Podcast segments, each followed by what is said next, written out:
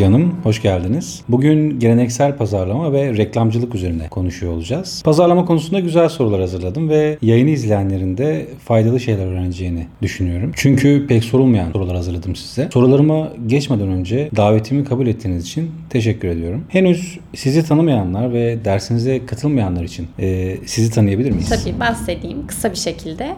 Adım Ezgi Dağdaş. İyi Enstitü ailesiyle yaklaşık 2 yıldır e, online dersler veriyorum. E, online derslerimin konularından da kısaca hemen e, konu başlıklarını söyleyeyim. E, tüketici davranışları ve satın alma, perakende yönetimi, zor müşterilerle başa çıkma eğitimlerini veriyorum. Bu şekilde. İlk sorumla başlıyorum o zaman. İnsanlık tarihinde en sevdiğiniz dönem hangisi ve neden? Ee, şöyle söyleyebilirim. 1950'lerden sonra e, bir kere e, gerçekten yoğun bir üretim e, sistemine geçildi. O yüzden o ekonomik e, süreci, o pazarlama açısından yeni başlangıçları görmeyi isterdim. 1970'leri de tabii sonrasında e, takip eden yıllarda böyle gerçekten söz sahibi olan e, piyasada e, pazarlamacıların gerçekten e, yoğun bir şekilde satış faaliyetlerini ilerlettiği, yeni yaklaşımların ortaya atıldığı o dönemlerde yaşamayı isterdim açıkçası. O zaman bunun arkasından farklı bir soru daha sorayım. Pazarlamacılar bir ürün ya da hizmeti pazarlayanlar için en iyi dönem hangi dönem olurdu? Yani Türkiye'de mi yoksa globalde mi? Türkiye içerisinde düşünüyorsak 80 sonrası diyebiliriz. Çünkü yabancı sermayenin de ülkeye girmesi, e, daha dışarıya odaklı bir e, ekonomik e, bakış açısının kazanılması kesinlikle o dönemler daha doğru olurdu diye düşünüyorum. Yani siz o dönemde yaşamak ister miydiniz?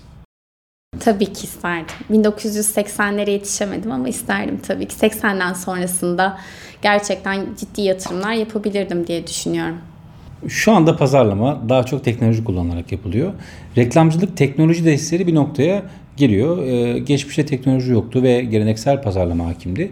Siz hangisini tercih ederdiniz? Teknoloji destekli pazarlama mı yoksa o sermayenin bol olduğu pazarlama dönemini tercih ederdiniz? Ee, yani şöyle her birinin farklı avantajı var ama e, tabii ki teknolojik ortamı daha çok e, tercih ederdim. Çünkü iletişim kurmak daha kolay müşterilerle. Ürünlerimi tanıtmak istiyorum ve pazarlamak istiyorum ama nereden başlayacağımı bilmiyorum. Ürünlerimi nasıl tanıtabilirim? Ee, şimdi öncelikle eğer e, piyasa içerisinde yeni bir girişimciyseniz e, yapmanız gereken şey e, kar beklentisine girmek değil. Tamamen kendinizi tanıtmak. E, doğal olarak da burada bilinirliğimizi arttırmamız gerekiyor. Bunun için de klasik yöntemleri deneyebiliriz. İşte reklamdır, PR çalışmalarıdır, promosyonlardır işte ya da e, dağıtım imkanlarının arttırılması vesaire. Ancak e, bunların her biri tabii profesyonel bir çalışma ve e, emek gerektiren şeyler. Ee, biz eğer yeni faaliyete başlamış veya e, işte başlamaya niyeti olan küçük çaplı bir girişimciysek bunlardan mahrum kalıp e, ürünlerimizi te- tezgaha koyup eski dönemlerde olduğu gibi müşterinin gelip keşfetmesini beklemeyeceğiz. Ee, ne yapacağız? İşte e, geleneksel yolları az önce söylediğim gibi deneyebiliriz. Bir de e, müşteri neredeyse şu an aslında temel e, kural bu. Bizim orada olmamız gerekiyor. Şu an internetin zaten ulaştığı boyut çok büyük. Kullanıcı sayısı muazzam. Ee, işte arkadaşlarımızla grupça bir araya geldiğimizde mesela genelde fiziksel olarak yan yana olsak bile aslında sanal, sanal ortamdan kopamıyoruz. Bu hale geldik. E, dolayısıyla da e, o zaman biz nerede olacağız? Yeni de piyasaya girdiysek bir kere kesinlikle internette olacağız. Ee, ve bunlar öyle aslında az önce söylediğim gibi bu reklamdır, PR çalışmalarıdır. Bunların aslında çok az maliyetle gerçekleştirilmesini de sağlıyor internet ortamı. Kullanımı basit, daha ucuz, hızlı, e, çok kolay yayıla, yayılabiliyor. Çok kısa zamanda çok büyük kitlelere de ulaşabiliyorsunuz. Ee, internet dediğimiz şey o yüzden için onun için yeni girişimci için e, bir kanal. E, fakat fakat biz E, internetin neresinde bulunacağız? Bu da önemli. Yani müşteri nerede acaba? Biz hangi müşteri e, kitlesine hitap ediyoruz? E, bu müşteri kitlesi e, mesela işte e, hangi özelliklere sahip, hangi mecralarda takılıyor. E, neredeyse ürünümüz hangi kitleye hitap ediyorsa ona göre o mecralarda bulunmamız lazım. Mesela eskiden yoğun bir şekilde Facebook genç kullanıcıya hakimdi. Şu an daha çok e, yaş seviyesi yüksek bir kullanıcı seviyesi var.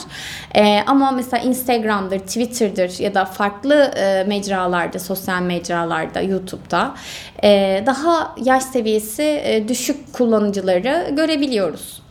Böyle bir durumda da yapmamız gereken şey eğer bizim ürünümüz hangi yaş grubuna hitap ediyorsa o e, sosyal medya ortamında bulunmamız gerekiyor. İşin genel kuralı aslında bu temelde. Bir de şunu da es geçmemek lazım.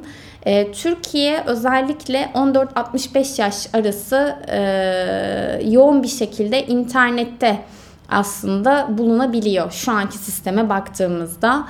E, ve kullanım açısından internet kullanımına bakıyoruz. 46 ülke arasında 15. sıralarda.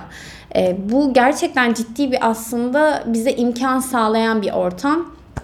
E, o yüzden e, bu ortamı olabildiğince mantıklı değerlendirmemiz, e, ürünümüzü kesinlikle bu ortamlarda bilinirliliği sağlamaya yönelik e, ilerletmemiz gerekiyor. E, bir de ürün şu, şunu da yapabiliyoruz bu arada e, sosyal medya ortamlarında falan son dönemlerde çok sık rastlıyorsunuzdur diye düşünüyorum.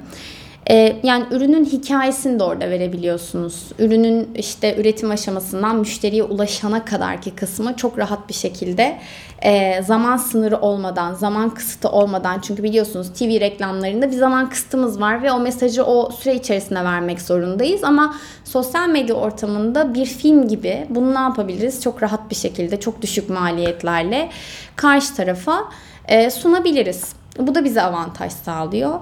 E, kesinlikle girişimciysek, yeniysek internet kanalını kullanacağız ve e, tüketicinin e, genel olarak biz e, pazarlama jargonunda touch pointler diyoruz. Yani dokunma noktaları, dokunduğu, baktığı her yerde olacağız yapabiliyorsak.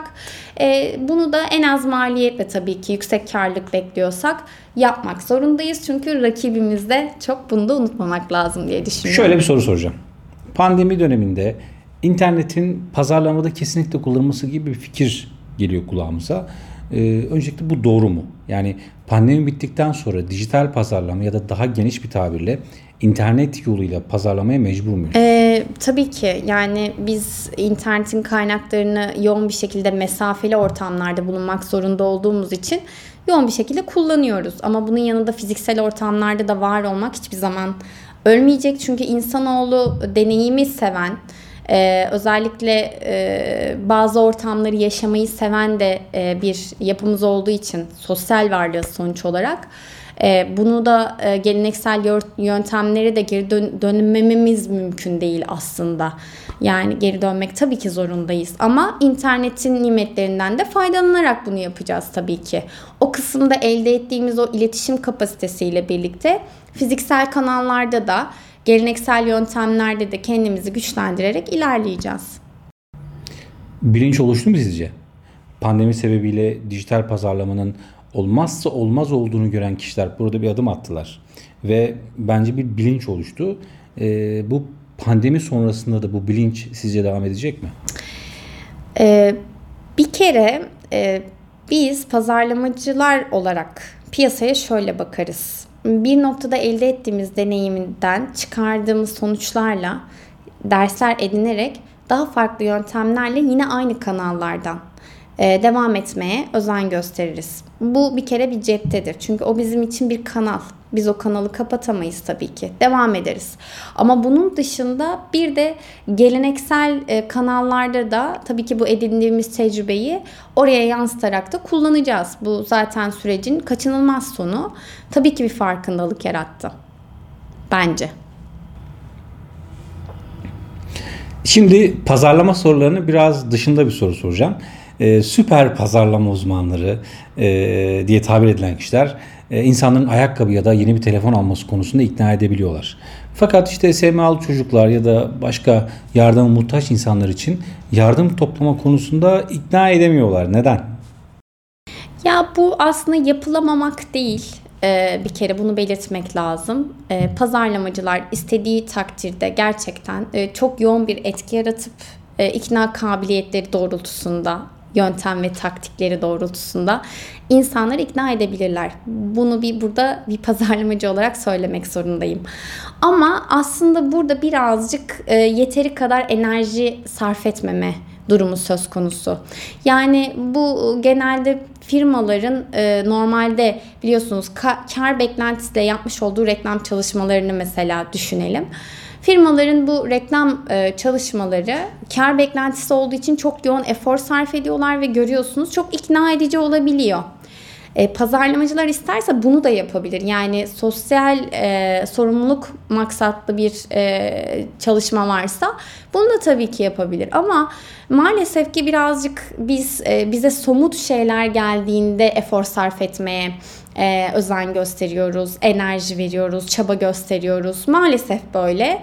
E, bize çok fazla karşılık e, getirmeyen ya da sürecin içerisinde olmadığımız, bilmediğimiz, tanımadığımız durumlarda çok da onun için çaba sarf etmiyoruz. Ama oysa ki şöyle olsa, düşünsenize e, gerçekten pazarlamacılar bu iş için ciddi kampanyalar yapılsa, sadece mesela sosyal medya sayfalarından paylaşılmakla e, bu işin e, sınırlı kalmasa mesela, ciddi reklam çalışmaları yapılsa tabii ki toplumda etkilenip ona göre ilerleyecektir. Burada biraz çaba eksik diye düşünüyorum. E, mesela burada kendi eğitimlerimin içeriğinden bir örnek vermek isterim açıkçası. E, zor müşteriler eğitimimde e, ikna yöntemlerinde şunu anlatıyorum. Mesela Amerika'da bir yardım e, firması kanserli hastaların e, işte tedavisi için gönüllü çalışır mısınız diye bir anket yapıyor. E, şimdi burada aslında bir parasal bir yardım yok fark ettiyseniz. Sadece gönüllü çalışma unsuru söz konusu ve %700 bir e, katılım sağlıyorlar. E, şimdi baktığımızda ee, şöyle bir durum var. İnsanlardan para istemediğinizde gerçekten e, karşılığında bir performans e, gösterebiliyor. Hatta şöyle söyleyeyim o e, Amerika'da yapılan çalışma sonucunda şunu da fark ediyorlar. Süreç içerisinde insanlar kanser hastalarını gördükleri için e, onları çok iyi anlıyorlar ve empati kuruyorlar. Olayın içerisinde daha rahat gördüğü için ve bu gönüllü çalışma olayı devam etmeye başlıyor. Ee, burada aslında e, toplum da yeterince bu işin ciddiyetinin çok farkında değil. İşin hangi boyutta olduğunu bilmiyor. Ee, doğal olarak da bizim aslında bu konuda birazcık daha farkındalık yaratarak bu stratejiler doğrultusunda ilerlememiz gerekiyor diye düşünüyorum. Yani istenirse yapılabilir. Kesinlikle istenirse, gerçekten de efor sarf edilirse, e, ciddi reklam çalışmaları yapılırsa neler yapılmaz? Örneğin ben Darüşşafaka'nın reklamlarını çok beğeniyorum. Harika bir pazarlama yapıyorlar. Fayda anlamında acil ihtiyacı olan sosyal platformlar ve derneklere göre çok daha iyi olduklarını görüyorum. Reklamları vesaire e, diğer e, araçları diğerlerine göre çok daha iyi. Diğerlerindeki eksik olan şey ne? Yani Darüş, Darüşşafaka'nın reklam gücü mü iyi yoksa diğer platformlar pazarlama mı yapamıyorlar? Veya yapmıyorlar? E, bir kere her ikisi de eksik. Yani şundan bahsediyorum. Hem amaca çok fazla e, odaklanmıyoruz hem de efor sarf etmiyoruz. Şimdi Darüşşafaka'dan bahsediyoruz ama Darüşşafaka gerçekten bu konuda kendini geliştirmiş. Amacı gerçekten çocuklara işte yardım etmek olan bir kurum. E, doğal olarak e, tabii ki bütün eforunu bu noktada sarf ediyor. Ee, ama mesela sema hastalarını söylediniz. Ee, orada sadece insanlar sosyal medyalarında paylaşarak e, ilerliyorlar. E, ne kadar benimsemiş olabilirler ki bu amacı? Maalesef ki benimseyemiyorlar. E, doğal olarak da başarılı bir çalışma yapılmadığı için e, yeterince etki alınamıyor. E, yani sanki halkla ilişkiler faaliyetiymiş gibi yaklaşmamak lazım bu duruma. Yani bu durum gerçekten e, benimsenir, benimsenmeli. Gerçekten bir pro- problem olarak değerlendirilmeli. Çözülmesi gereken problem olarak değerlendirilirse ancak e, efor sarf eder, çaba gösteririz. Yoksa halkla ilişkilerimizi yapalım. Tamam bizim de burada ismimiz geçsin gibi bir yaklaşımla açıkçası e, başarılı olamayız ki olamıyoruz da zaten maalesef. Son dönemde özellikle yeni yıla girerken metroda, otobüste her yerde birkaç markanın online satış yapan markaların reklamlarını e, görüyoruz. Sıkça görüyoruz. Nereye gitsek, hangi siteye gitsek karşımıza çıkıyorlar ve bir zaman sonra böyle markadan soğuma veya artık ben bunu görmek istemiyorum gibi bir e, duyguya kapılıyoruz. Buna benzer olarak da bazı ürünlerin çok fazla pazarlandığı, çok fazla reklamı yapıldığı için ürünü görmek istemediğimiz durumlar olabiliyor. İşletmeler o kadar çok reklam yapıyorlar ki artık görmek istemiyorum diyebiliyoruz. Ee, benim sorum şu. Pazarlaması çok fazla yapılmış ve tüketiciyi bıktırmış bir ürünü satmak istesek ve üründe herhangi bir değişiklik yapmadan o ürünü nasıl satabiliriz? O ürünün pazarlamasında nasıl başarılı olabiliriz? Anladım. Yani sürekli o mesaja maruz kalan bir e, kitle var karşımızda. Bu çok gördüğümüz bir durum çünkü tam rekabet piyasasındayız ve o kadar çok e, ürünle alakalı birbirinin benzeri reklam, pazarlama çalışması e, yapılıyor ki artık tüketici de dediğiniz gibi bıkmış oluyor. E, hatta bıkma noktasında geçmiş artık duyarsızlaşmış. Yani ne verirseniz bir sonuç alamıyorsunuz. Bu gerçekten e, insanları rahatsız eden bir durum. Biz pazarlamacıları da rahatsız eden bir durum. Şimdi yeni çıkan firmalara çıkma diyemezsin. E, yapacağınız şey ne? Doyma noktasına geliyorsanız bir kere burada farklılaşmak zorundasınız. Yani müşteri doyduysa, müşteri aynı mesaja yoğun bir şekilde maruz kaldıysa biz burada e, farklılaşmak zorunda olduğumuzu e, bilmeliyiz. E, burada aslında yaptığımız e, iş konusunda nasıl yapıyoruz? Bunu bir inceleyeceğiz. E, nasıl iletişim kuruyoruz? Bunu bir inceleyeceğiz. E, ya da mevcut piyasada neler yapılmış bunları analiz edeceğiz. Bir kere klasik reklam çalışmalarından uzaklaşacağız. E, peki o zaman ne yapmamız lazım? Farklı reklam ve pazarlama çalışmalarını e, sunmamız lazım. Daha iletişim, müşteriyle iletişim odaklı ilerlememiz gerekiyor. Ee, yani tamamen Aa, bu marka gerçekten farklıymış dedirtmemiz lazım. Müşteriyi şaşırtmamız gerekiyor. Şimdi burada birçok şey deneyebiliriz. Ben bir tane örnek vermek istiyorum. Ee, şimdi Arçelik'in e, telve makinesi var biliyorsunuz. Şimdi Türk kahvesi yıllardır aslında baktığımızda bir sürü kişinin piyasaya girdiği bir sektör. Türk kahvesi yapan makine var değil mi? Şimdi Arçelik şunu diyebilirdi. Ya bir sürü zaten firma var. Ben neden hani gireyim diye ama piyasaya öyle farklılaşarak girdi ki ve bunu sadece reklam çalışmalarıyla yaptı. Çok yoğun sosyal medyada gördünüz. Ee, insanlar hayatlarının gün içerisinde e, işte e, yaşamlarının bir kısmında mesela telve makinesinin reklamını yaptı ve biz dedik ki insanlar bunu kullanıyor. Ünlüler kullanıyor ki Türkiye'de ünlü reklamları çok yoğun bir şekilde dikkat çeker. Ee, ve bununla birlikte bir de Arçelik şunu da yaptı. Mesela 8 dakikalık bir kısa film çalışması gibi böyle bir reklam çıkardı. Bu kısa filmde mesela günlük hayattan hepimizin aşina olduğu bir e, kesit paylaştı. Senaryo işte kız istemeyle ilgili biliyorsunuz bizim için çok önemli bir senaryo. E, kız istemede en ikonik şeylerden bir tanesi biliyorsunuz kahve. E, Arçelik ta, telve ile e, hazırlanan kahveler e, misafirlere ikram ediliyor. Böyle bir konsept var. İşte e, sonra tam bu e, e, ikram edilmeden önce tabi tuzlu kahve biliyorsunuz tuz katmak zorunda damadın kahvesine öyle bir adetimiz var. Tuzlu kahveyi karışıyor ve karıştırıyor e, ve acaba nereye gitti bu tuzlu kahve telaşı var. Komik bir dille kız isteme sohbetinin ortasında işte tuzlu kahveyi bul- bulmaya çalışıyorlar annesiyle kız arasında. Bu süreç gösteriliyor reklam içerisinde misafirlerin olduğu bir ortam, işte kaynanın kaynananın kendi rolünü ortaya koyduğu, işte görümcenin kendi rolünü e, ortaya koyduğu, aile büyüklerinin olduğu e, bir e, ortam var ve bu süre içerisinde de herkes sohbet ederken kahveyi övüyor. Kıvamını ya da köpüğünü. Ürün bu şekilde aslında filme dahil ediliyor. Bu çalışma da e, bu arada be, beyazperde.com'da da e, aile filmleri, aile komedi türünde de verildi. Listelendi. Şimdi aslında siz burada bir yandan reklam yapıyorsunuz, bir yandan da film çekiyorsunuz sanki.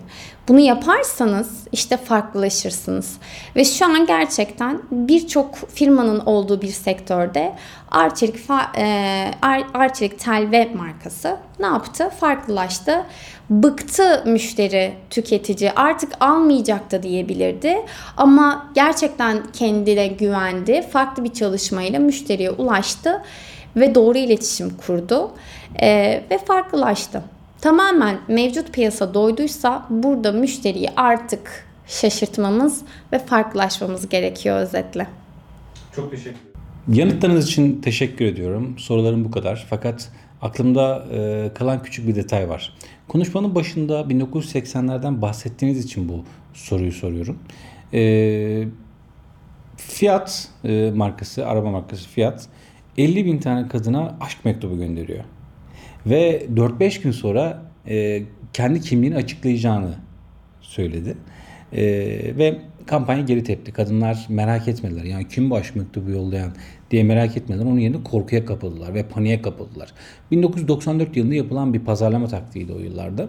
Ve daha sonrasında bu bir çılgınlığa dönüşmüştü. Ee, Birçok bir işletme böyle yaratıcı şeyler, farklı reklamlar deniyordu. Fakat günümüzde bu tür etki yaratan reklamlar e, çok az. Böyle kampanyalar göremiyoruz. Bu sosyal medya pazarlamanın etkisi mi yoksa pazarlama artık bu tür şeylere ihtiyaç duymuyor mu? Buradaki yorumunuz ne? Şimdi aslında ihtiyaç duymuyor diyemeyiz. Her zaman ihtiyaç vardır bu arada. Ee, buna ekleyeyim. Ee, şimdi o günün şartlarında ürkütücü gelmiş olabilir o dönemin kadınlarına. Düşünsenize isimsiz bir mektup e, alıyorsunuz. Ee, ancak e, fiyat bunu şu an yapmış olsaydı e, bana göre bir karşılığını kesinlikle alırdı. Çünkü insanlar artık bu tür reklam kampanya, kampanyalarına daha da fazla alışmaya başladılar. E, farklı reklam kampanyalarını deneyimlediler. Doğal olarak bu günümüzde artık normal karşılanabilir diye düşünüyorum.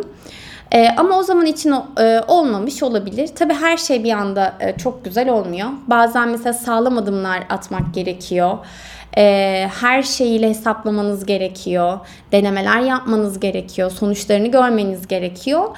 E, aslında markanız, firmanız bu şekilde de gelişiyor. E, günümüzde göremiyor olmamızın e, ya da çok az olmasının sebebi de evet insanlarla firmalar iletişim şekilleri sonuç olarak değişti. İletişim dili değişti. Sosyal medya en hızlı şekilde insanlarla iletişime geçmenin ve de sonuçlarını hemen raporlayarak veri elde etmenin yolu haline geldi. Dolayısıyla bu gücü kullanmak firmaların e, daha çok işine geliyor. O yüzden sosyal medya pazarlamasının etkisinin gücünden söz ediyoruz zaten. Bunun yanında bu tür çalışmalara da ihtiyaç duyulmuyor değil. Ee, yani ihtiyaç yok diyemeyiz. Daha az başvuruluyor diyebiliriz sadece. Sonuçları iyi olacak olan her türlü çalışma e, bir pazarlamacı tarafından kabul görür. Yani kabul görür bir tarafı vardır. E, bu klasik anlamda iletişim yoluyla da olabilir. Yani bununla ilgili yine e, bizim topraklarımızdan çok güzel bir örnek vermek istiyorum. O zaman için Türktü, sonradan maalesef satıldı. Peak Games şirketi vardı Türkiye'de. 41 ulusal kanalda eş zamanlı olarak akşam saatlerinde bir reklam filmi yayınlandı. Reklam kuşağı sırasında bir sigorta şirketinin reklam filmi gibi başlayan reklamda hayatta karşınıza neler çıkacağını asla bilemezsiniz diye bir sloganla cümleyle e, başlıyor. Sonra 25. saniyede tüm ekranlar aniden kararıyor ve tüm kanallar hacklenmiş gibi bir bilgisayar kodları ekranında akmaya başlıyor. Sonra uyarı geliyor e, uyarı yazıyor. Altında işte birlikte dünyayı değiştire, e, değiştireceğiz diyor. Sonra ama önce tanışmalıyız diyor. Şaka zannediyorsan kanalı değiştir diyor. Ciddiyetimizi anla diyor. Bu şekilde bir aslında e, açıklama yapılıyor. Ve kanal değiştirenler gerçekten diğer kanallarda da aynı şeyi görünce bir anda şaşırdılar. Düşünsenize karşınızda hacklenmiş gibi bir sayfanız var. Ve diyor ki sana kanalı değiştir inanmıyorsan bak hani aynı durum orada da var. E, sonra yine bazı e, değişim yaratma ile ilgili açıklamalar e, göründükten sonra en son işte amaçlarını açığa vuran ve ifadelerle işte Peak Games logosunu ekranda görüyorsunuz böyle reklamda. E, gerçekten gerilim yaratan, en sonunda anlaşılsa da insanları geren bir etkisi var bu e, reklamın. Ama çok başarılı bir reklam. E, şimdi biz burada bunu deneyen bir e, firma görüyoruz ve ciddi başarı elde etti bu arada. Farkındalık yarattı.